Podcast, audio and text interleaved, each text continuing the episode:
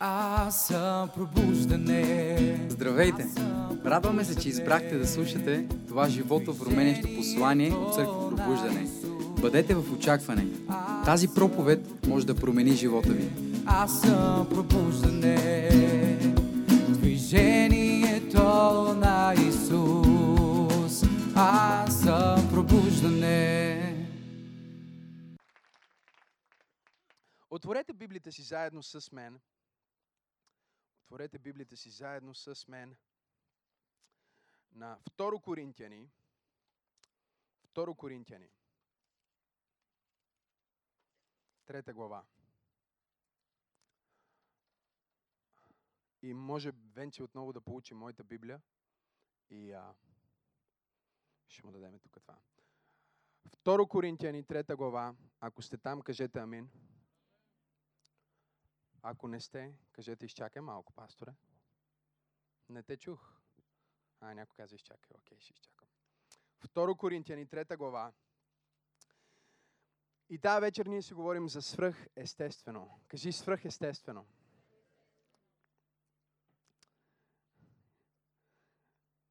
Кажи Бог има Този запис е част от поредицата Нашето ДНК, нашата същност и ценности. и времената, в които живеем.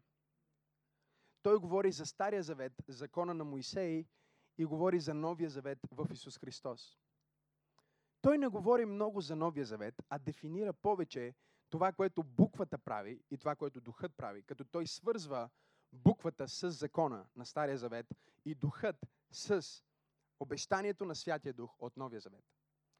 Апостол Павел ни говори за това, че в момента, в който християнския живот няма сила, няма свръхестествено, няма Бог, той се превръща в религия. Толкова много от днешните църкви по лицето на земята са изгубили Божията сила и в това, че са изгубили Божията сила, те трябва да заместят свръхестественото с ритуали. Те трябва да заместят свръхестественото с обичаи. Чуйте това. Всеки път, когато свръхестественото спре на едно място, хората създават ритуали и обичаи, за да заместят свръхестественото.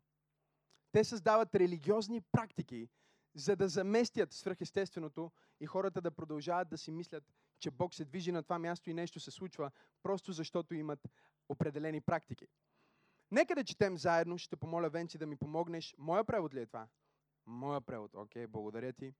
А, същия превод, който аз използвам. Давай, 2 Коринтияни, 3 глава и всички ще гледаме и ще следим, докато Венци чете. Да, 6 стих, благодаря ти. който ни направи способни като служители на един нов завет, не на буквата, а на духа, защото буквата убива, а духът оживотворява. правилата, които имаме от закона, всички тези заповеди и регулации, какво да носим, какво да не носим, къде да ходим, къде да не ходим, закона на Израел не може да бъде взет и приложен в живота на един християнин. Защото буквата убива. Нека продължим. Но ако служението на онова, което докарва смърт, написано с букви, издълбани на камък, стана с такава слава, че израелтяните не можаха да гледат Моисей в лицето поради блясъка на лицето му, който впрочем бе преходен, как не ще бъде служението на духа с по-голяма слава? Сега, апостола продължава да ни говори и той казва, въпреки, че буквата убива и въпреки, че този закон и този завет дойде само за да покаже на човека колко е естествен и неспособен да изпълни Божията воля.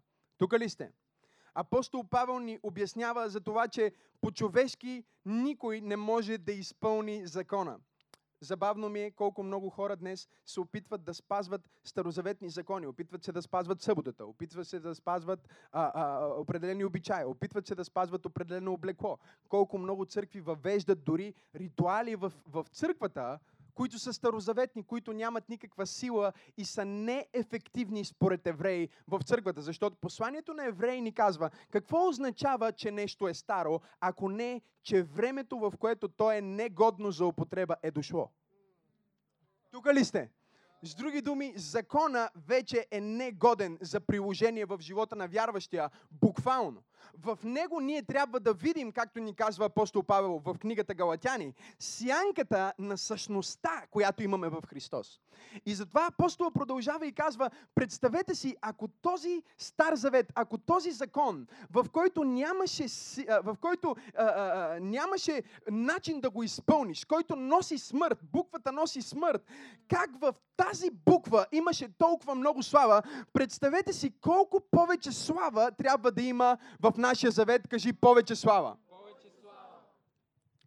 И ще ви помоля да няма абсолютно никакво движение. Ако трябва да излизате, просто не може да излизате. Край, замръзвате. Залата е пълна, заключваме вратите край, докато не свърша с тази проповед. Никакво движение, защото тая вечер Бог иска да ви даде нещо от небето. Кажи повече слава. Нещо повече. Апостола използва тая дума, която толкова харесвам. Преходна слава. Нека да го прочетем още веднъж, Венци. Започни да четеш. Но ако служението на онова, което Мгм. докарва смърт, написано с букви издълбани на камък, Мгм. стана с такава слава, Мгм. че израелтяните не можаха да гледат Моисей в лицето поради Мгм. блясъка на лицето му, Мгм. който впрочем бе преходен. преходен блясък, преходна слава. Преходна слава просто означава, че тази слава намалява. Тя не се увеличава, тя намалява. Тук ли сте? Както в живота на много християни. Първо се новораждат и след това вместо да се движат в по-добро, те правят стъпки назад. Това е защото те са по-силно свързани с Стария завет, отколкото с Новия завет. В Новия завет Всъщност ние дори нямаме пример за от зло към добро. В Новия завет ние нямаме пример за от неверие към вяра. В Новия завет ние нямаме пример за слово, което разкрива Божията воля и казва от болест към здраве. За вярващия в Новия завет, Библията ни говори от слава в повече слава. От вяра в повече вяра. От благословение в повече благословение. От сила в повече сила. Кажи свръхестествено. Свръхестествено, което се увеличава, свръхестествено, което расте, не свръхестествено, което намалява, както в живота на Моисей. Библията ни казва, че лицето му блестеше, но това беше преходна слава, която намалява. Продължи да четеш. Как не ще бъде служението на духа с по-голяма слава? Кажи по-голяма слава.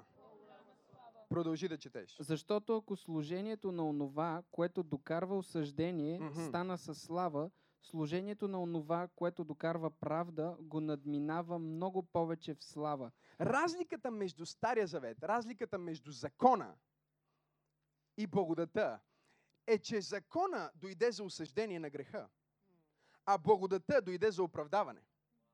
Прочети го пак. Защото ако служението на онова, което докарва осъждение... Какво докарва? Осъждение. Закона докарва осъждение. Защо? Защото цялата цел на Стария завет, цялата цел на закона е да разкрие на човечеството, че ние не можем да изпълним Божия стандарт. Никой не може да изпълни Божия стандарт. Затова Божието Слово ни казва в Римляни, няма праведен нито един. И никой не заслужава да се прослави от Бог. Къде? Под закона. Но когато ние прехвърлим към благодата, в благодата Бог не те вижда както те вижда в закона. Когато Бог те гледа през очилата на закона, Той вижда това, което ти правиш. И определя благословението и начина по който ти живееш според това, което ти правиш. В благодата Той не определя благословението и начина ти на живот според това, което ти правиш, а определя благословението и начина ти на живот според това, което Исус направи за теб. Не знам дали има хора, които ме разбират. Тоест, в закона няма нито един, който може да изпълни Божията воля. Но идва благодата, както ни казва в Йоан 1 глава, че закона, истината дойде чрез Моисей, но благодат върху благодат дойде върху чрез Исус Христос. С други думи, Христос дойде, за да демонстрира, че единственият начин да изживееш закона, да изпълниш закона, е чрез благодат и да ни приведе в една нова диспенсация, която се нарича диспенсация на благодат, в която ти не правиш неща, за да бъдеш оправдан.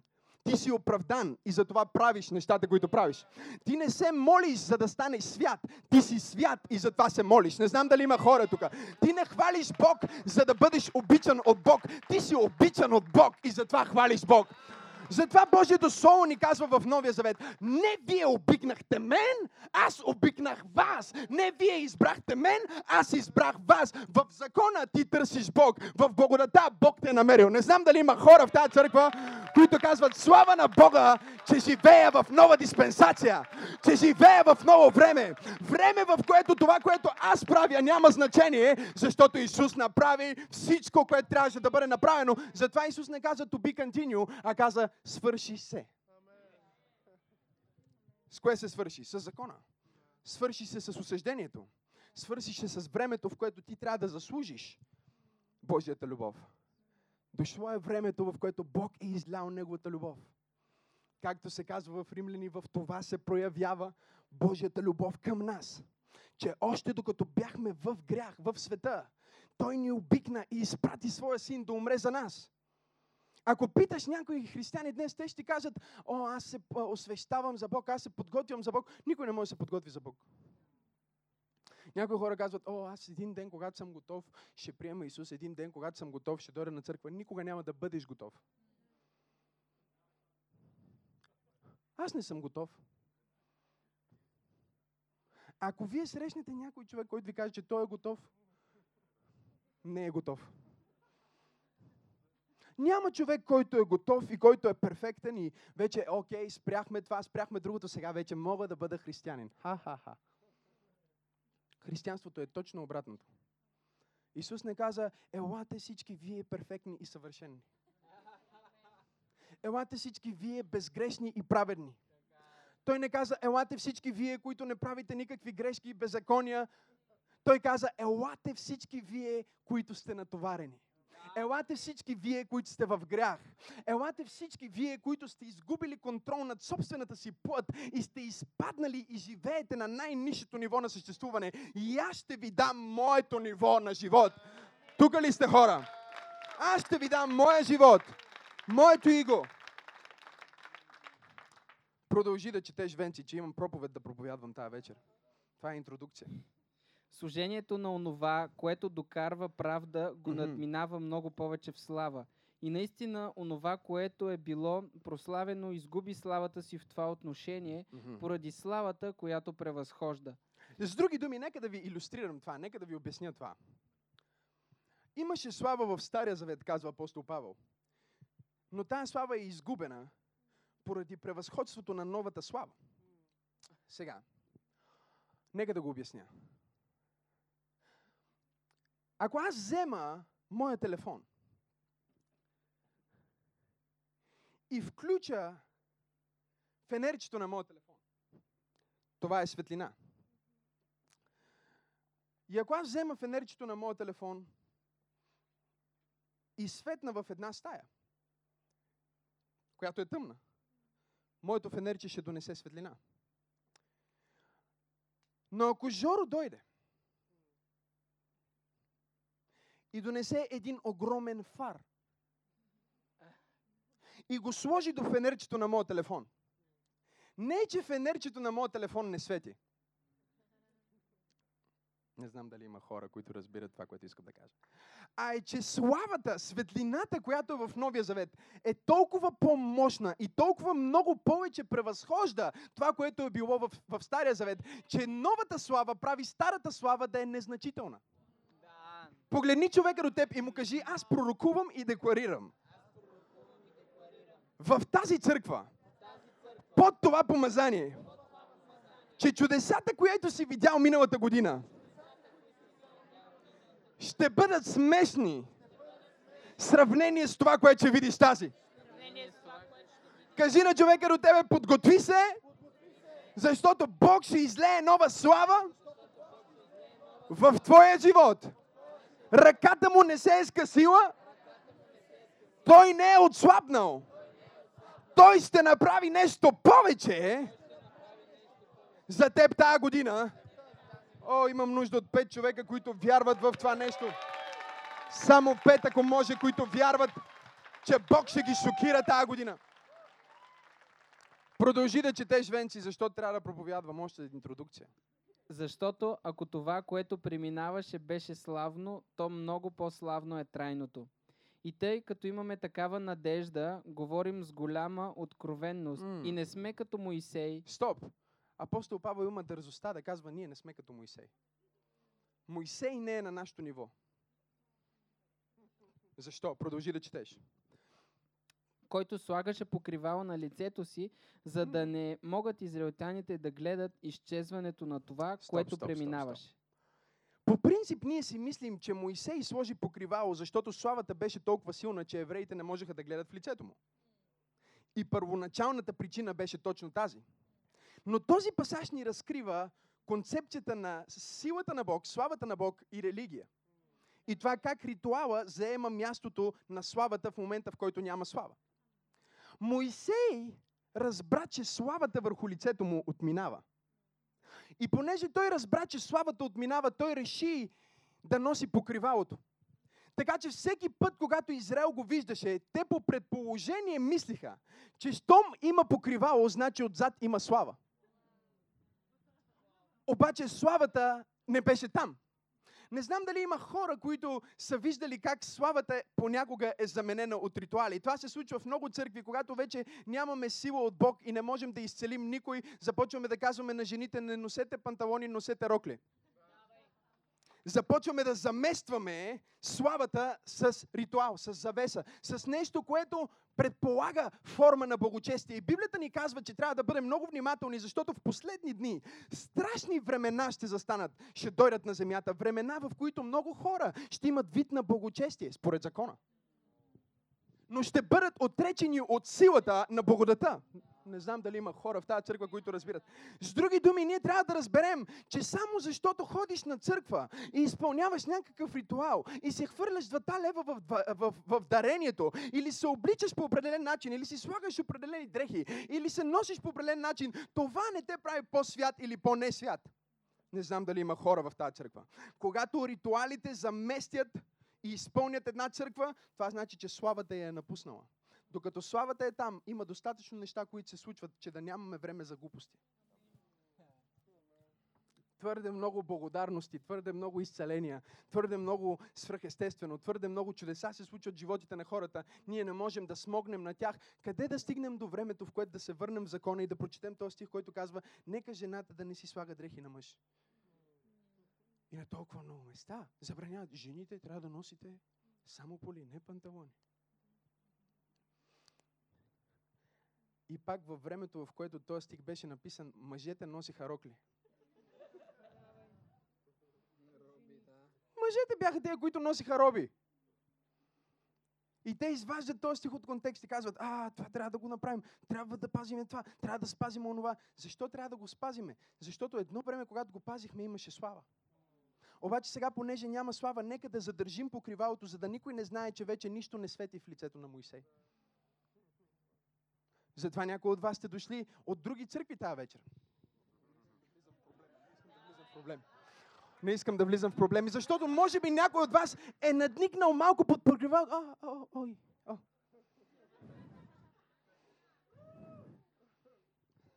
Кажи свръхестествено. О, но Бог те е изпрати от тук тази вечер, за да ти каже това, което Словото ни казва. Продължи да четеш това, което апостола казва. Ние не сме като Моисей, който трябва да е лицемерен и да се покрива, за да никой да не знае, че няма слава. Какви сме ние? Но техните умове бяха заслепени, защото и до днес, като прочитат Стария Завет, същото покривало остава, защото то се снема само Христа. Мгм, И до днес при прочитането на Моисей покривало лежи на сърцето им. мгм, Но когато Израил се обърне към Господа, покривалото ще се снеме. мгм. А Господ е духът и където е Господният дух, там е свобода. Продължай да А ние всички, които с непокрити лица Кажи, отразяваме, ние, ние, ние. Сега почва да говори за нас. Продължай. Отразяваме Господната слава като в огледало, преобразяваме се в Неговия образ от слава в слава, както от духа Господен. Халелуя! Божието Слово ни казва, а ние всички, които сме в Новия Завет, всички ние, които сме в благодата, ние не се движим от слава към по-малко слава, която отминава, а ние се движим от слава към по-голяма слава. Как? Както самият дух на Господа. Халелуя! Има ли някой, който казва свръхестествено? Свръхестествено. Какво е свръхестествено? Приготви се, Даниил, трета глава. Свръхестествено. Какво е свръхестествено? Свръхестествено е когато Божието свръх дойде върху твоето естествено. Тук ли сте? Аз съм естествен, нормален човек, колкото и много хора да не ми вярват. Абсолютно нормален човек. Естествено. Имам тяло, храня се, спя. Да ви призная и до туалетната ходя. Честно да си кажа. Естествено. 30 години Исус живее на земята. Естествено. Ние четем Боговестието, четем Евангелията и си мислим, вау, живота на Исус. Не, живота на Исус, това са 3 години от живота на Исус. Има 30 преди това. Какво прави Исус 30 години? Естествено. В естествено ти не можеш да направиш нещо необичайно. Просто защото нямаш сила. Естествено е това, което Мария каза на Архангел Гаврил. Тя каза, как ще стане това, като аз съм девица и не съм била с мъж? Ангела идва и казва за нещо велико, което ще се случи. Мария ще роди Бог. Помислете си за това. Той идва и казва, ти си избрана да родиш Бог. И Мария стои там. И Библията ни казва, че тя беше разтърсена. На, на гръцки това е диаторасо. Означава всичко вътре в нея се тресеше. От шок. И тя каза, по-естествено няма как да стане това. Как ще забременея? Аз съм девица. И ангела й каза,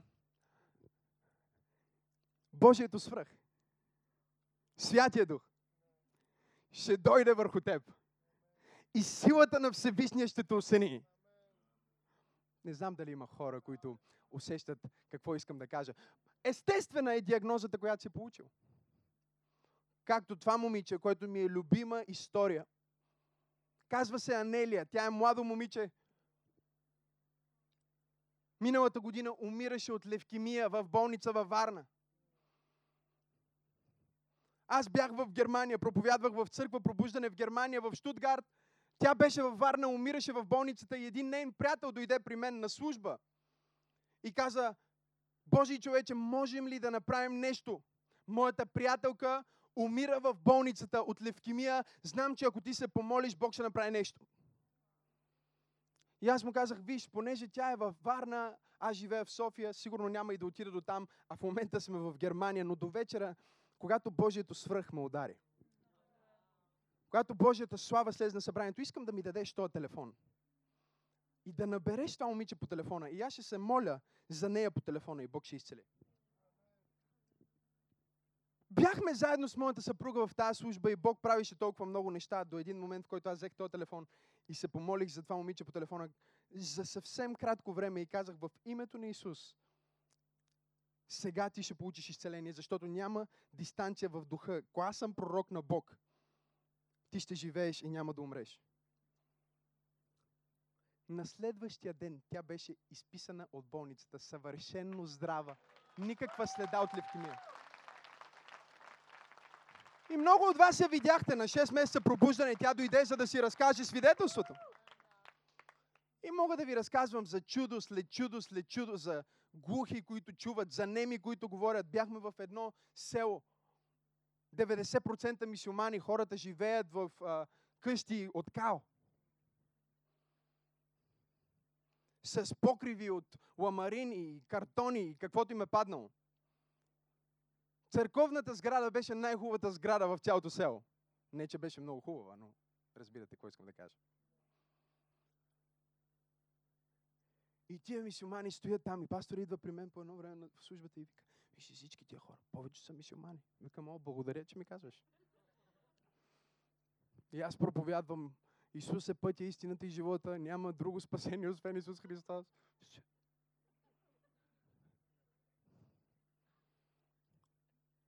И извиках това момче, което се е родило глухонямо. И ти беше там. И в естественото това момче няма как да чува и няма как да говори. Първо Бог започна да отваря ушите му и той започна да чува. След това си сложих пръста на езика му. Момчето започна да говори. Ние сме виждали някои неща. Кажи свръхестествено. Или това момиче, което дойде след служба. Проповядвах в Карлово и ми доведоха едно момиче, което не беше на себе си, беше изгубило ума. Младо момиче, може би на 11 години или нещо от този сорт. И крещеше и никой не може да успокои. И аз си казах, ти си свободна, изпратете я вкъщи. Тя продължи да крещи, хората ме гледат. Някои хора си мислят, нали, как ще е свободна? Продължава проявлението, продължава момичето да крещи, продължава да изглежда като че не е окей. Okay. И аз им казах, ако аз съм пророк на Бог, ще видите след една седмица какво става. Защото понякога чудото се случва, но отнема време да се прояви в живота ти. И тук е проблема на повечето християни, че те не искат да изчакат пълното проявление на тяхното чудо. Дори молиме се за тебе, минава ти главата, почваш да се чувстваш по-добре, обаче не казваш Бог ме изцели, казваш, абе още ме боли. Толкова често. Защо? Защото няма никаква вяра в този човек, че Бог ще го изцели напълно. И аз стоя там, в двора на пастора, има опашка от хора, включително самите чародейки на селото, които гадаят и такова, дойдоха да се покаят. Бяха дошли да ме предизвикат в службата. И накрая дойдоха да се покаят. И това момиче стои там и не знаеш какво става с нея. И след една седмица проповядвам на друго място.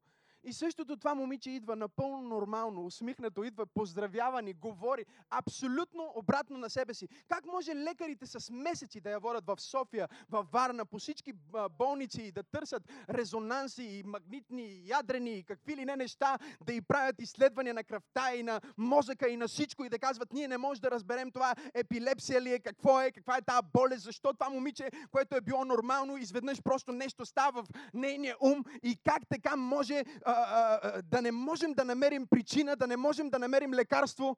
О, аз знам, има лекарство. Аз знам, че има изцеление. В естественото няма начин да се справиш. Но слава на Бога, че Бог не е естествен Бог. Той е свръх естествен Бог. Неговото свръх може да срещне твоето естествено и да направи чудо за теб. Има ли някой тая вечер, който казва, Господи, аз вярвам, че ти ще направиш чудо за мен? Има ли хора в тази църква, Боже мой? Кажи свръх. Естествено. Какво означава да бъдеш свръхестествен вярваш в 21 век? Нека да отидем в Даниил 3 глава. И ще четем история, една феноменална история от Божието Слово. А, и ще те помоля, Венци, да започнеш да четеш от четвърти стих. И ще, ще, ще, ще четеш бързо, защото трябва да прочетем цялата глава. Трета глава на Даниил. Но нека да ви дам малко предистория, преди Венци да започне да чете, за да разберем. Цар Новодохоносор решава, че цялата империя ще се покланя на един златен образ. И той казва, в момента, в който музиката започне, в момента, в който почнем да свириме и казваме какво се прави, всички трябва да се поклоните. Иначе ще бъдете осъдени. Нека да четем.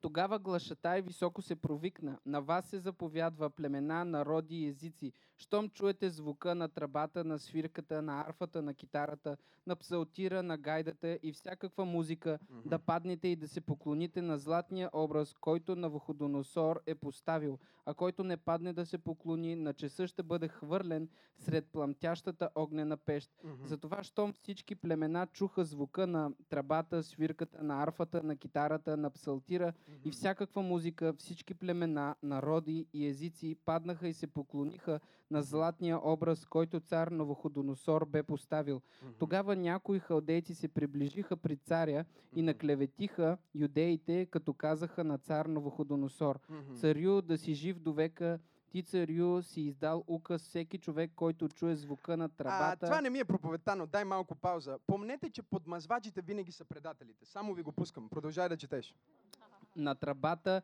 на Така свирката. че, ако някой дойде и много ви ласкае, той е същия, който ще ви забие ножа. Продължай да четеш. Не, че нещо. Просто исках да го дам на някой тази вечер това. Защото някой имаше нужда да го чуе. Защото А, опасно е да ти харесват комплименти. Продължай да четеш. на арфата, на китарата, на псалтира, на гайдата и всякаква музика да падне и да се поклони на златния образ. И който не падне и не се поклони, да бъде хвърлен сред пламтящата Мгм. огнена пещ. Но има някои юдеи, които ти си поставил над делата на Вавилонската област. Седрах, Месах и Авденаго, Мгм. и които човеци царю не те зачетоха, на боговете ти не служат и М. на златния образ, който си поставил, не се кланят. Тогава Новоходоносор с гняв и ярост заповяда да доведат Седрах, Месах и Авденаго и доведоха тези човеци пред царя. И Новоходоносор им каза, Седрах, Месах и Авденаго, нарочно ли не служите на моя Бог и не се кланяте на златния образ, който поставих? Сега като чуете звука на трабата, на свирката, на арфата, на китарата, на псалтира, на гайдата и всякаква музика, ако сте готови да паднете и да се поклоните на образа, който съм направил, добре. Но ако не се поклоните, в същия час ще бъдете хвърлени сред пламтящата огнена пещ. Да. И кой е ония Бог, който ще ви отърве от ръцете ми? Седрах, Мисах и Авденаго казаха в отговор на царя. Новоходоносоре, не ни трябва да ти отговаряме за това нещо. Нашият Бог, комуто ние служим, може да ни спаси от пламтящата огнена пещ и от твоите ръце, царю, ще ни избави. Мгм. Ако ли не, пак да знаеш, царю, че на боговете ти няма да Я служим. прочети пак този стих.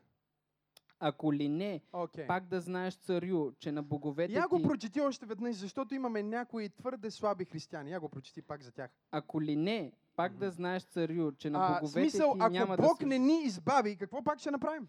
Пак на боговете ти няма да служим. ага, ага. И Продължай на да златния образ, който си поставил, няма да се кланяме. Тогава Новоходоносор се изпълни с ярост и изгледът на лицето му се измени против Седрах, Месах и Авденаго Мгм. и заповяда да нажежат пеща седем пъти повече, отколкото обикновенно се нажежаваше. Мгм. И някои силни мъже от войската си заповяда да вържат Седрах, Месах и Авденаго и да ги Мгм. хвърлят в пламтящата огнена пещ. Мгм. Тогава тези мъже бяха вързали с шалварите си, хитоните Мгм. си, мантиите си и другите си дрехи, бяха Мгм. хвърлени сред пламтящата огнена пещ. Мгм. А понеже царската заповед бе настойчива и беща, пеща се нажежи премного, огненият пламък уби онези мъже, които хвърлиха Седрах, Месах и Авденаго. М, А тези трима мъже, Седрах, Месах и Авденаго, паднаха вързани сред пламтящата огнена пещ. Тогава цар Новоходоносор скочи смаян и попита съветниците си, не хвърлихме ли след огъня трима мъже вързани? Те отговориха, вярно е царю. Той каза, ето виждам четирима мъже развързани, които ходят Мгм. сред огъня, без да имат някаква повреда и по изгледа си четвъртият прилича на син на боговете. Мгм. Тогава Новоходоносор се приближи до устието на пламтящата огнена пещ и викна Седрах, Месах Евденаго, слуги на Всевишния Бог, излезте и елате тук. Тогава Седрах, Месах Евденаго излязоха из сред огъня и като се събраха сатрапите, наместниците, областните управители и царските съветници видяха, че огънят не бе имал сила върху телата на тези мъже, мъже.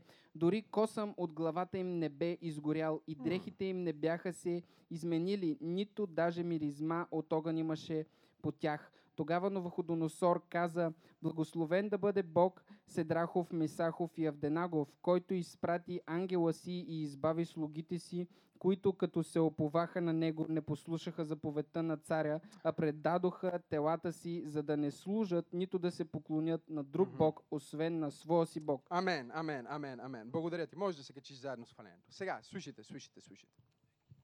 Имаме Седрах, Месах и Авденаго. Седрах, Месах и Авденаго. Мога ли да проповядвам малко? Имаме Седрах, Месах и Авденаго и всеки един от тях, чуйте, всеки един от тях е на видима позиция в обществото. Всички знаят кои са Седрах, Месах и Авденаго. Те не са случайни хора. Те са част от въпросните управители, за които се говори. Те са единствените обаче, които не се покланят от цяла империя хора. Представете си едно море от хора, което в момента, в който започне музиката, започват да се покланят на златната статуя. Започва да звучи и започват да се покланят. Започва музиката и започват да се покланят. Може ли да имаме един от поклонниците, за да илюстрираме а, какви са тия поклонници? Качи се ти си си един от поклонниците. Окей, и тук отпред застани.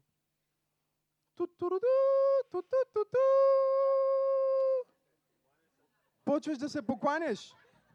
Покланяй се, покланяй се. Браво, браво. Ту-ту-ру-ду, ту-ту-ту-ту.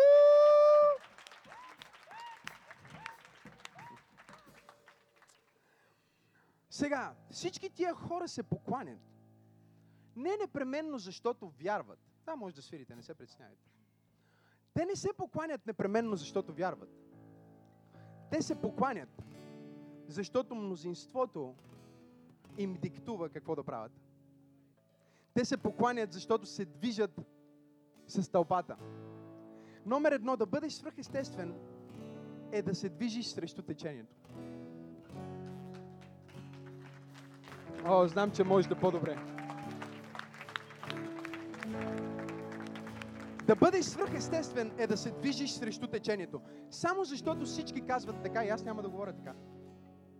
Само защото всички използват тези думи, аз няма да използвам тия думи. Не знам дали има хора в тази църква. Само защото всички се носят по този начин, няма аз да се нося по този начин. Да бъдеш свръхестествен означава да не се страхуваш да бъдеш различен, да не се страхуваш да бъдеш себе си. Толкова много хора, дори днес в църквите, се опитват да бъдат нещо, което не са. Но Бог ме е изпратил тая вечер да проповядвам на някой и да му кажа, че ти ще си много по-полезен за Бог, ако си себе си, отколкото ако си някой друг. Казах, ти ще си много по-полезен за царството на Бог, ако си себе си, отколкото ако си някой друг. Всички започват да се покланят. В момента, в който музиката започва. Обаче ми е интересно как така има някой, който вижда кой не се покланя. Нека обясня. Ако всички се покланят, докато се покланят, те няма как да видят, че има някой, който не се покланя. Това означава, че дори те самите не вярват в поклонението. И докато се покланят, те са... Те са като някои от вярващите хора в църквата, не знам дали мога да проповядвам а, тая вечер, които идват на църква и те уж се покланят, обаче също времено, а, то как се облякал? Аз ги наричам мизерни разпоредители. Нищо лично. Мизерни разпоредители, защото разпоредителите обикновено са хората, които не могат да се покланят, а трябва да наблюдават какво става. Но разпоредителите в църква пробуждане ние сме ги обучили дори докато се покланят. Дори докато наблюдават да се покланят. И докато се покланят да наблюдават. Но малко такива мръсни разпоредители, които хем се покланят, хем се оглеждат. Хубаво се покланяш и се оглеждаш. Кой как се покланя? Кой какви дрехи е сложил? Не знам дали има хора в тази църква. И те след това почват да коментират, о, видя ли той човек? Видя ли другия човек? Аз не съм сигурен, че пастора трябваше това да го казва. Няколко такива мизерни разпоредители, които се движат по течението, но не защото вярват, а защото страха от това да се отличат ги е довел до опресия. Но аз искам да проповядвам на някой тая вечер, че ти няма да бъдеш оплашен да бъдеш християнин на твоето работно място.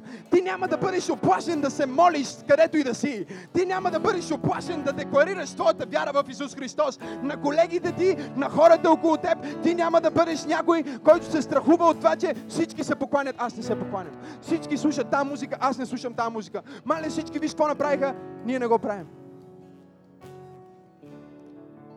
Да бъдеш свръхестествено означава да се движиш срещу течението и да не се оправдаваш за това какъв си. Когато се драх Месах и Авденаго бяха извикали, бяха извикани от Новоходоносор, той ги погледна и каза, вие наистина ли правите това, което ми казвате? И Библията ни каза, че те го погледнаха, царя, и казаха, ние няма смисъл да ти се обясняваме, царю. Защото ние знаем кои сме. ние сме толкова уверени в свръхестествения Бог, на който служим, че не се чувстваме длъжни да се извиним за благословението, което Той ни е дал. Да бъдеш свръхестествен означава да не се извиняваш, когато Бог те благославя. Да не се из- извиняваш, че Бог те е изцелил. Знаете ли, в много църкви става дискомфортно, когато някой е много благословен. И изведнъж той отминава всички други. И на него му става дискомфортно, че той е най-благословения. И сега той започва, трябва да се оправдае на хората около него, защо той е най-благословения. Защо той е най-богатия, или защо той е най-успешният, или защо има това, което има. Но Духа на Бога ме е пратил тази вечер, за да ти кажа, че да живееш свръхестествено означава да решиш да не се оправдаваш за Божиите благословения. Да не се оправдаваш за това, че си добре, да не се оправдаваш, че Бог изцели тебе измежду 200 човека. Защо го направим? Защото те харесва. Кажи свръхестествено. Кажи свръхестествено. Да бъдеш свръхестествено означава да не се покланяш, когато всички други се покланят. Да не се пречупваш, когато всички други се пречупват. Всички други се страхуват и затова и ти, ти пък няма да се страхуваш. Кажи свръхестествено. Сега, въпросът обаче с Седрах, Месах и Авденаго е, че Новоходоносор беше техният бос, той беше техният шеф. Той беше човека, който ги беше поставил на позицията, на която бяха. И сега тяхното убеждение щеше да разруши тяхната позиция. Има много християни, които се страхуват, че тяхното християнство ще им отнеме тяхната позиция. Тяхното убеждение щеше да отнеме тяхната позиция. Но Седрах, Месах и Авденаго не казаха на императора, виж, ако, ако не ни вземеш повишението, може и леко да се наведем.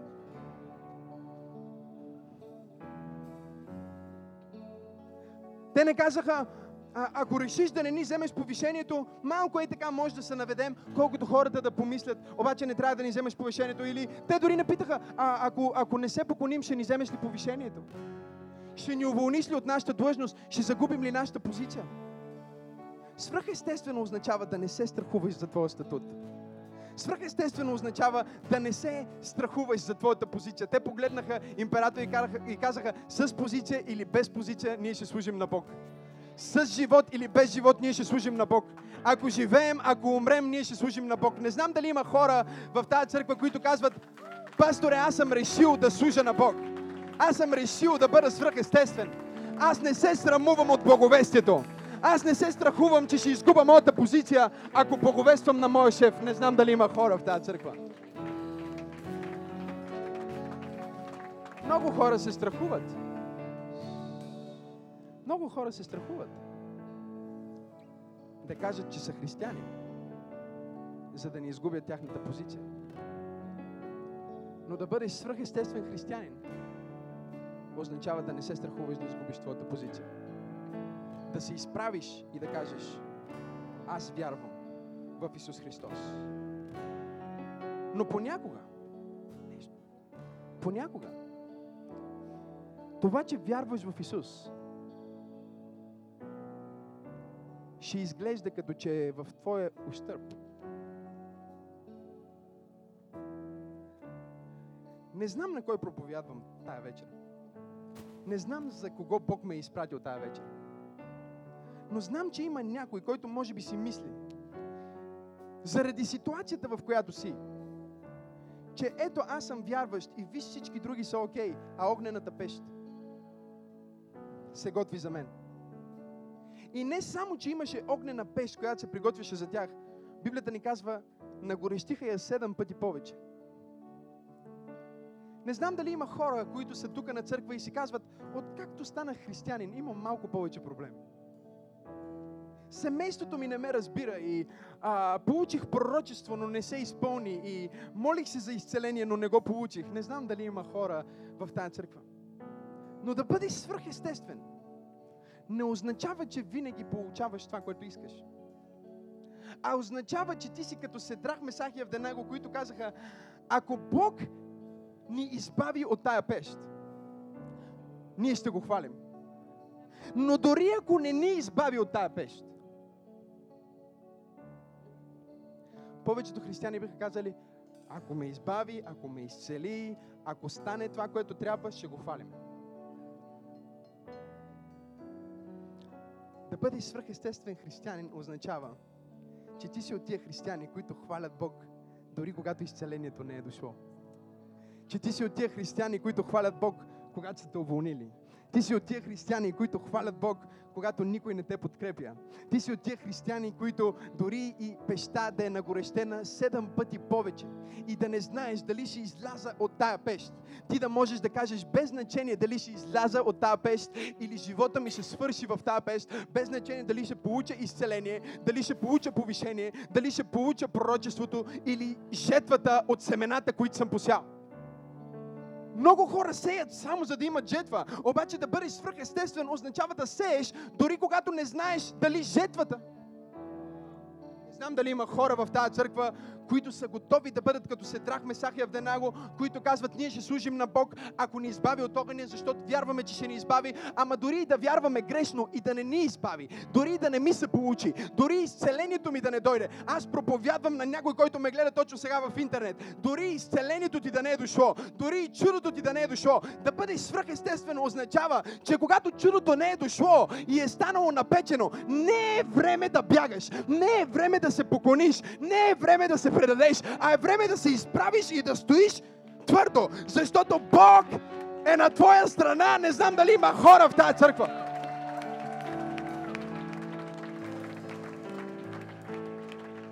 И Библията ни каза, че царя беше толкова разгневен, че ги хвърли в пеща. Преди да ги хвърли в пеща, каза да я нагорещат седем пъти повече.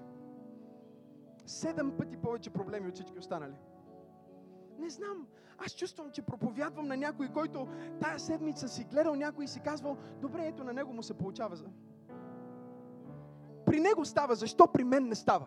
Ето той човек получи изцеление. Защо аз още не съм получил изцеление? Ето той човек получи пророчество. Защо аз още не съм получил пророчество? Аз проповядвам на някой, който казва с пророчество или без пророчество, аз ще служа на Бог. С изцеление или без изцеление, аз ще служа на Бог. С пари или без пари, аз ще служа на Бог. С успех или без успех, аз ще служа на Бог. С статут или без статут, аз ще служа на Бог. Живота, който имам, не е за мен. Той е за Бог и аз ще го изживея напълно за Бог.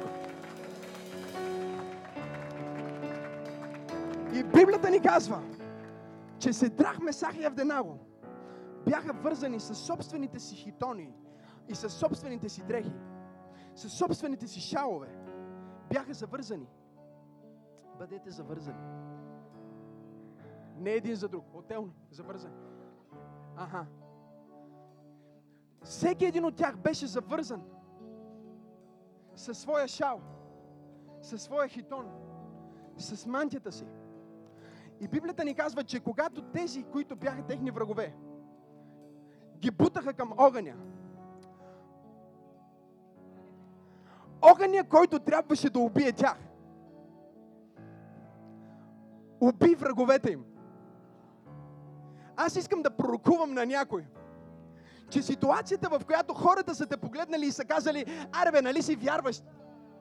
Нали вярваш в Исус? Защо това ти се случи? Нали вярваш в Исус? Защо не си изцелен? Нали ходиш в пробуждане? Защо не си благословен? Чуйте, имената на Седрах, Месах и Авденаго, оригиналните им имена на еврейски, бяха сменени от същия този цар. И той им каза, сега ще проверя вашите имена. Защото името на Седрах е Анания, което означава Бог е милостив. На Мисах е Мисиал, което означава кой е като моя Бог. На Азария, на Авденаго е Азария, което означава Бог ще ми помогне. И сега царя ги взема. И им казва, нека проверят дали това, което ви проповядват в църква пробуждане, ще се случи в живота ти. Нека тествам твоята вяра. Не знам дали има някой в тази църква, който е минал през тест тази седмица, някой те е погледнал и ти е казал, ако вярваш Бог, защо това ти се случва? Ако Бог е милостив, защо изгуби бебето си? Ако Бог е милостив, защо още не си изцелен? Ако Бог е милостив, защо си уволнен? Ако Бог е милостив, защо баща ти умря? Аз търся някой, който е вързан в пеща. Но грешката, която царя направи, е, че той ги върза с техните хитони. А на техните хитони беше написано Божието Слово. Знам дали има хора, които усещат на къде отивам. Той направи грешката, че не им взе техните хитони. Той ги върза с техните хитони. И без да знае, царя ги върза с Словото. Без да знае, той ги върза с техните талити. Защото на тяхните шалове има вписани Божите обещания. Пише, много са неволите на праведния, но Бог ще го избави от всички тях. Пише, Бог е моя крепост и моя канара. Пише, всемогъщия е силен и той е на моя страна. И цар Новоходоносор направи грешка, че допусна те да влезнат в огъня със Словото. Не знам дали има хора в тази църква, които разбират какво проповядвам. Той допусна те да влезнат в огъня. Но вкарвайки ги в огъня, той ги завърза със Словото. Той не знае, че огъня, в който ги изпраща, е създаден от Словото, с което ги е завързал. И Библията ни казва, когато те бяха хвърлени в огнената пещ, бяха хвърлени в огнената пещ, завързани. И тези, които ги хвърлиха, умряха на място, защото огъня беше толкова силен. Аз искам да проповядвам, че проблемът ти ще се разреши. Искам да пророкувам, че огънят ти ще изгори враговете ти. Искам да пророкувам, че това, което е предназначено да те убие, ще се превърне в най-великото повишение. Не знам дали има някой в тази църква в твоя живот. Да си свръхестествен означава да служиш на Бог, дори когато Той не се движи, както ти очакваш. Седрах, Месах и Авденаго са хвърлени в пеща. И Словото извика Словото. Словото извика Словото. Словото извика Словото. Словото извика Словото. Словото извика Словото. Докато те бяха извън битката, единственото слово, което имах, бяха техните хитони. Но само когато влезнаха в огъня, Словото, което беше с тях, извика личността на Словото. Библията казва в началото беше Словото. И Словото беше у Бог. И Словото бе Бог. Всичко чрез Него стана и без Него не стана нищо от всичко това, което е станало. И ние видяхме виделината Му, и славата Му, и благодата Му. Никой никога не е видял Бог. Но единородният син е Словото. Словото извика Словото. Аз искам да проповядвам на някой, който може би точно сега е в огъня. Може би точно сега си посред изпитанието в огнената пещ и не знаеш какво се случва с теб. Враговете, си, враговете ти са успели, те са те бутнали в пеща. Изглежда като че всичко е срещу теб и няма как да успееш. Но аз искам да проповядвам на някой, че ако ти си влезнал в огъня със Словото, ако ти не си се отдалечил от Божието Слово, но въпреки, че си влезнал в огъня, ти си влезнал с Божието Слово. Библията ни казва, когато Новоходоносор гледаше към пеща, той каза на всичките си слуги, ялате и вижте, ние не хвърлихме ли вътре трима, които бяха вързани. Защо аз виждам четирима, които се разхождат свободно в огъня? Тяхното освобождение не беше извън огъня. Тяхното освобождение беше в огъня.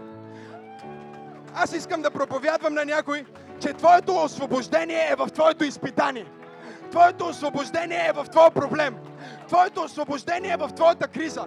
Посред твоята криза, Словото, което е в теб, ще извика личността на Словото. Исус не беше до тях извън пеща. Той не беше до тях, когато не трябваше да се поклонят. Но Библията ни казва, че щом те влезнаха в пеща, щом огъня беше седем пъти по-нажежен, Исус каза, няма как да остана на престола. Словото е влязло в огъня и аз трябва да вляза в огъня с тях. И Новоходоносор каза, ето виждам четирима, които се разхождат абсолютно свободно. Словото мина и ги освободи. Словото ги освободи. Аз искам да проповядвам на някой че в огъня ти ще бъдеш свободен. В изпитанието ти ще бъдеш свободен.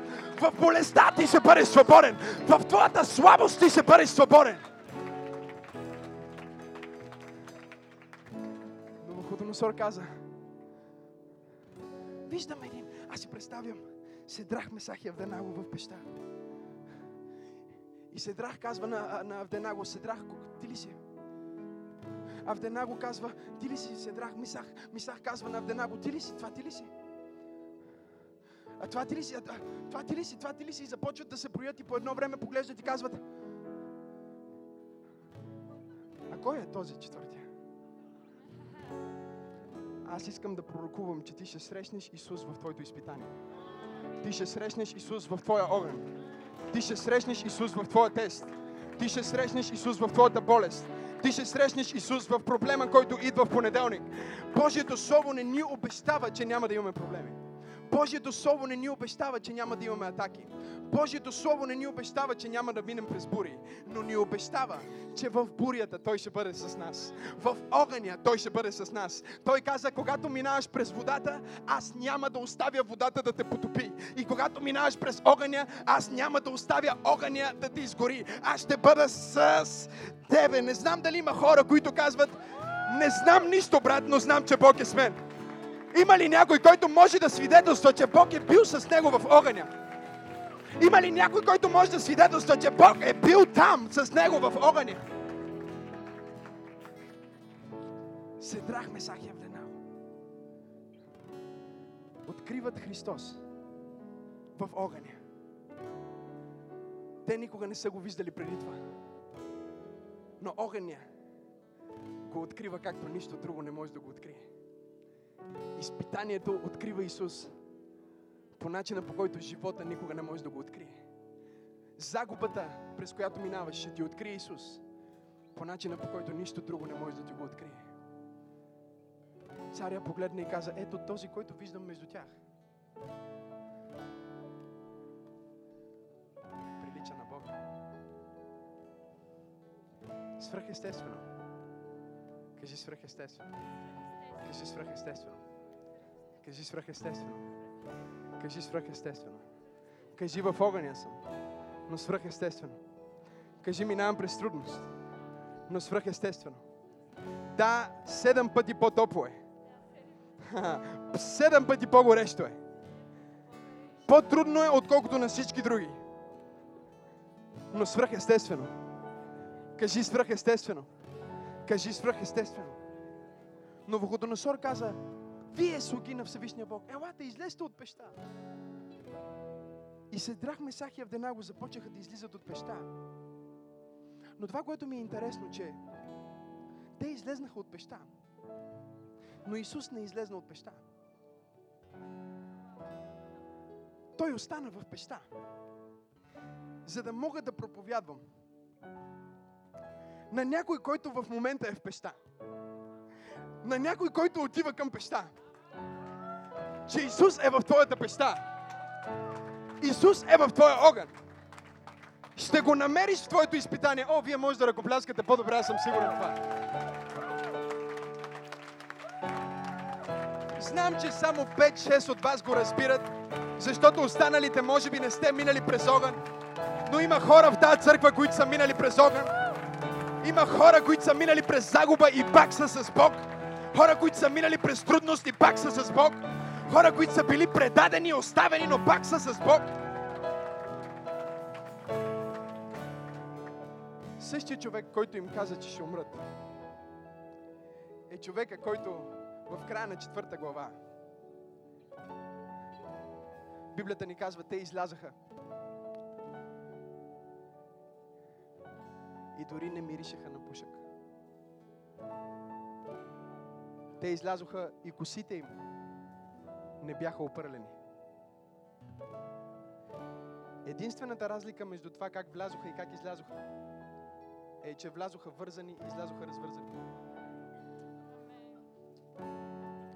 И те стоят там. И Библията има дързостта.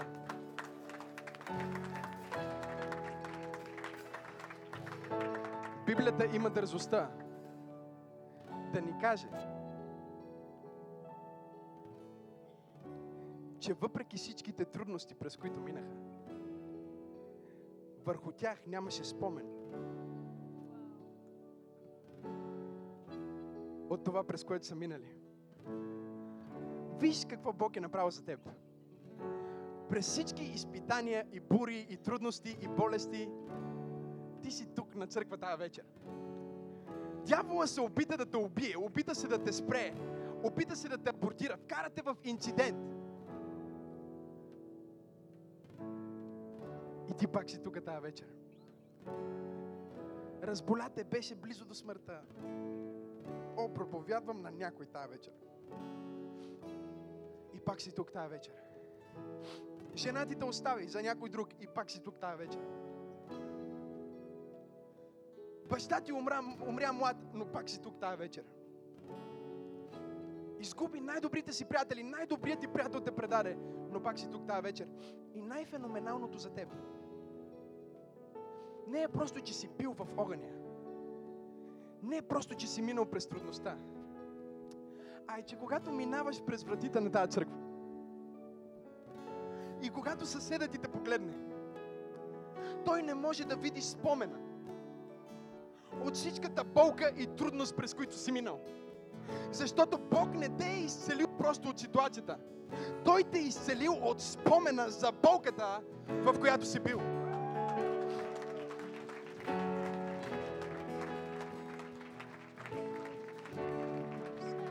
Не е ли феноменално? Как някой от нас можем да сме минали през ада и да се усмихваме? О, Боже, когато си мисля за Бог в моя живот, аз трябваше да съм полудял на 13. Максимум на 15 трябваше да съм се самоубил. Ако не бях се самоубил, на 18 трябваше да съм наркоман. Когато си мисля за живота и за това, през което съм минал, си казвам, няма начин да съм жив и да водя най-бързо растящата църква в България. Обаче Господ е свръхестествен Бог. И Той ще направи за някой.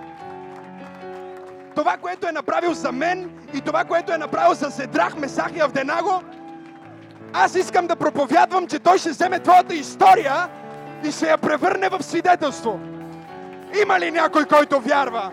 Той ще вземе твоя проблем и ще го превърне в свидетелство. О, Боже мой, аз усещам това нещо. Феноменално? Как вместо на 15 да се самоубия, за първи път проповядвах чужбина. Вместо на 16 да съм полудял, вече проповядвах. Вместо на 17 да съм се отчаял от живота и да съм избягал някъде в чужбина, започнах да правя бизнес. Не е ли феноменално как на 18, вместо да се объркам, отидох за да запиша трето библейско училище? Не е ли невероятно как до 20 вече бях проповядвал в над 16 държави по целия свят? Не е ли невероятно как на 25 Бог ме запознава и ме свързва да съм приятел даже по-рано с хора като Бени Хин, Родни Хауърд Браун, Хайди Бейкър, Профет Юбел Енджел, не знам дали има някой в тази църква. Седях с този мултимилионер. Преди 20 дена. И той падна на колене до мен. Мултимилионер. И ми каза, Боже човече, може ли да ме благословиш? И аз седях там. И си казах, ако той знае през каква пещ съм минал. Обаче начина по който той ме вижда е точно както императора видях Сетрах Месах и Авденаго. Всичко, което той можеше да види, е, че всичко е наред.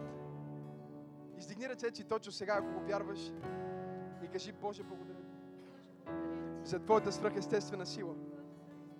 Благодаря ти, че всичко е наред. Ти ме прави свръхестествен, за да не се движа в течението, а срещу течението.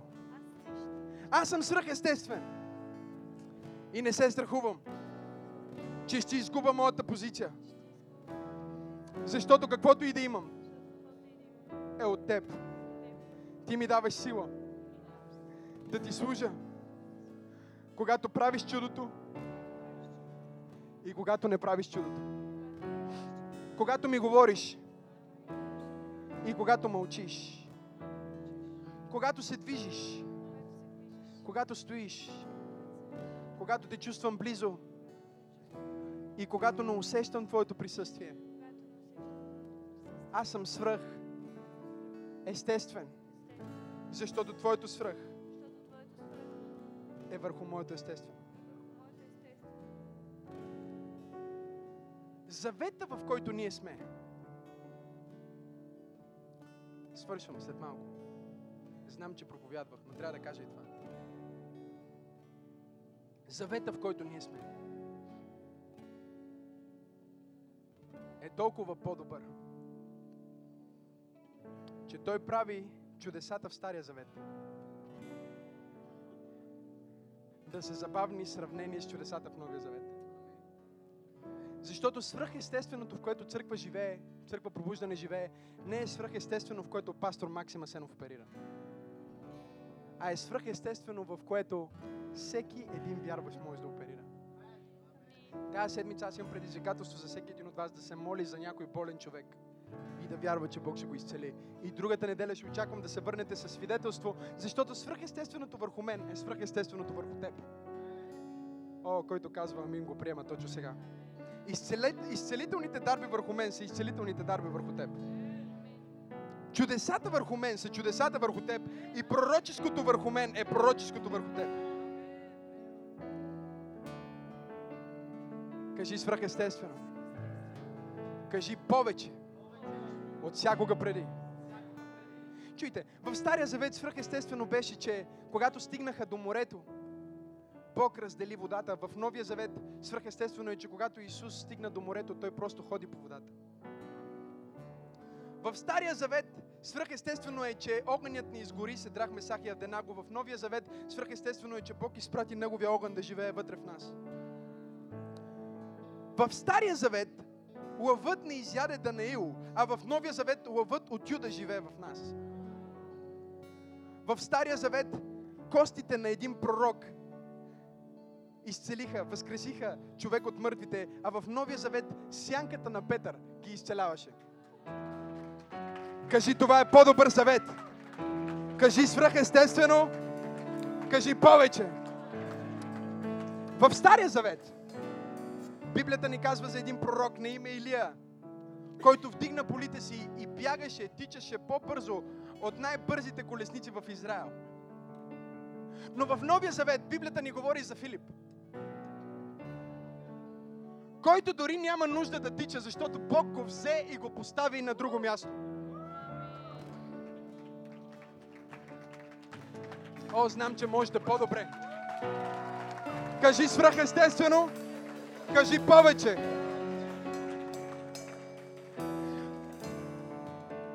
Мога ли да кажа още две-три неща? В Стария Завет змии ухапаха Израел. И Моисей направи един прототип метна змия. И я вдигна и каза, всеки, който погледне към тази змия, ще бъде изцелен, защото е бил отохапан от отровна змия. В Новия Завет апостол Павел си палеше огън. И най-отровната змия на острова го охапа и дори нямаше нужда да прави статуи на зми. Библията казва, той просто се...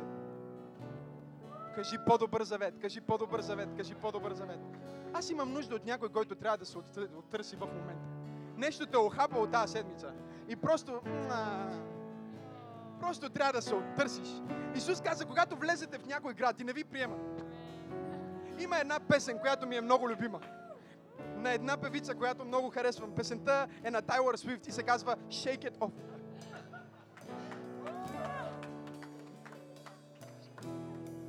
Кажи, това е по-добър завет. Има по-голяма слава. Има повече свръхестествено.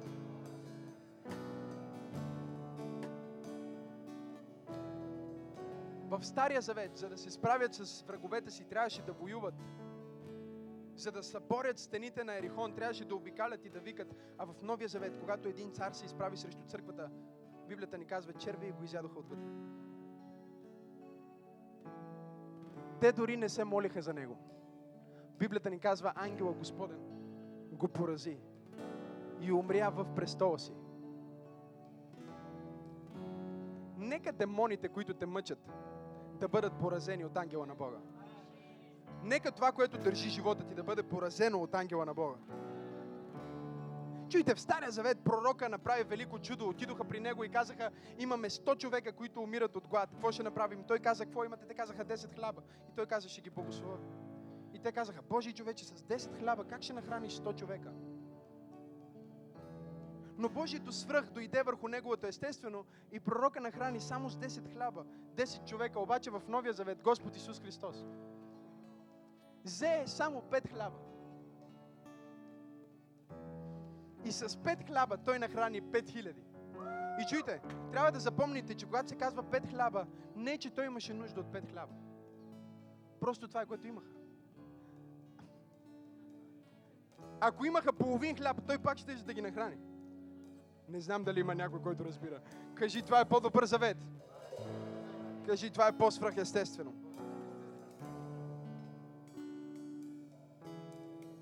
В Стария завет имаме един човек. Свършвам с това. Виждам, че се отекчавате от моята феноменална проповед. Не име Самсон, който отиде и Библията ни казва, той вдигна портите на града. Свръхестествено. Порти, които тежат тонове. И не само, че ги вдигна, Библията ни казва, че той се изкачи по един хълм с тях и ги остави отгоре на хълма. Той не се движи на долнище, движи се нагоре с порти. Но в Новия Завет, когато Петър трябваше да влезе в града, нямаше нужда да вдига портите. Библията казва, когато Петър застана пред портата, тя сама се отвори за него. Кажи, това е по-добър завет. Кажи, това е свръхестествено. Кажи, Бог ме създаде да живея свръхестествен живот. Чуй, свършвайки тази проповед, аз искам да ти пророкувам, че чудесата, които ще се случат в живота ти, ще накарат Петър, Йоан и Яков да гледат от небето и да кажат как ми се иска да живея в това време. Как ми се иска да сляза и да видя тия хора. Чудесата, които Бог ще направи за семейството ти, благословенията, които Бог ще направи за семейството ти, понеже нямаха банки тогава, Бог трябваше да накара Петър да отиде да си хвърли въдицата в, в, а, в морето, за да извади една риба, в която да има достатъчно ресурси, за да си плати данъците. Обаче слава на Бога за банкови сметки. Аз си мисля, ако Петър беше жив днес, директно ще ще отида при банкомата. Не знам дали има хора в тази църква които казват, пасторе, аз съм готов тази година да преживея нещо свръхестествено и да дам нещо свръхестествено. Чуйте ме, чуйте ме, чуйте ме. Нормалният християнин е свръхестествен християнин. Кажи, нормалният християнин Нормалният е свръхестествен християнин. Не е нормално да си християнин и да не си свръхестествен. Не е нормално да вярваш в Исус и да не си видял едно чудо. И не говоря за чудо, което става чрез пророк. Говоря за чудо, което ще стане след, чрез теб. Някой ще бъде употребен за чудо тази седмица. Някой ще бъде употребен за чудо този месец. Някой ще положи ръка на болен и ще бъде изцелен. Чуйте, точно за това взех това миро и Бог ми каза, освети това миро, благослови това миро и го дай на църквата ти. И вече ние виждаме резултати от хора от църквата, които вземат мирото, помазват болен човек и се изцелява. Защото време помазанието да бъде в ръцете на вярващите. Време е църквата да се движи в помазанието. Сега, пастора, отиваме на по-голямо място, ще достигаме повече, ще вземе целия град, всеки ще чуе за Исус Христос. Тая църква трябва да расте още повече. Окей, достигаме 500 човека седмично, защо да не направим 1000 след два месеца? Дай да работим по-силно. Няма да стане само с един човек, който служи на Бог. Ще стане с всеки един от нас, който се движи в свръхестествената чудотворна сила на Бог. Докато стоя в момента и усещам как има изцеление в цялата зала. Стоя тук и усещам изцеление в цялата зала. Всъщност има някой, който си дошъл и си седнал. И когато си седнал, имаш проблем с кръста и през цялото време те боли надолу в кръста ти. И точно сега, докато говоря, Бог те е изцелил. Искаш ли да се изправиш? Провери кръста си точно сега. Дошъл си и си имал болка в кръста ти. И точно сега, докато говоря, болката е започнала да изчезва. Провери се и се изправи, ако това си ти, ако болката е изчезнала. Халелуя. Може ли да ръкопляскаме на Бога? Има изцеление на това място. Издигни ръцете си. Издигни ръцете си. Издигнете ръцете си. И аз искам да се моля за вас тая вечер. Бог да ви използва за изцеление. Дори на вашите семейства, бащи, да полагате ръце на децата си, да полагате ръце на семействата си. Библията не казва, пастора ще полага ръце на болните и те ще се изцеляват. Библията не казва пророка ще полага ръце на болните и те ще изцеляват. Библията казва повярвалите в Мое име. На болни ръце ще възлагат и те ще оздравяват. Има ли повярвали? Издигнете ръцете си. Татко, нека помазанието за изцеление, което е върху мен и върху Теодора, нека да дойде сега върху тях. Ние видяхме хора тази сутрин, които имат проблем с зрението. Бог им отвори очите. Една жена, която не може да чува почти въобще с лявото си ухо. Бог й отвори ухото точно тук. И толкова много демонстрация, която Бог направи. Издигни ръцете си. Кажи, Боже, приемам сега. В името на Исус. Изцелителни дарби. Когато полагам ръце на болните, те ще оздравяват. Защото Исус умря на кръста. Той плати цената за моето изцеление и за изцелението на всяка болест. Точно сега аз приемам това помазание, Тази сила и способност. да нося свръхестествено изцеление. Когато полагам ръце на децата си, те ще бъдат изцелени. Когато полагам ръце на семейството си, ще бъдат изцелени. Когато полагам ръце на близките си, ще приемат изцеление. На когото и да положа ръка, Твоята сила е върху мен, защото я приемам сега за изцеление. Докато сме в това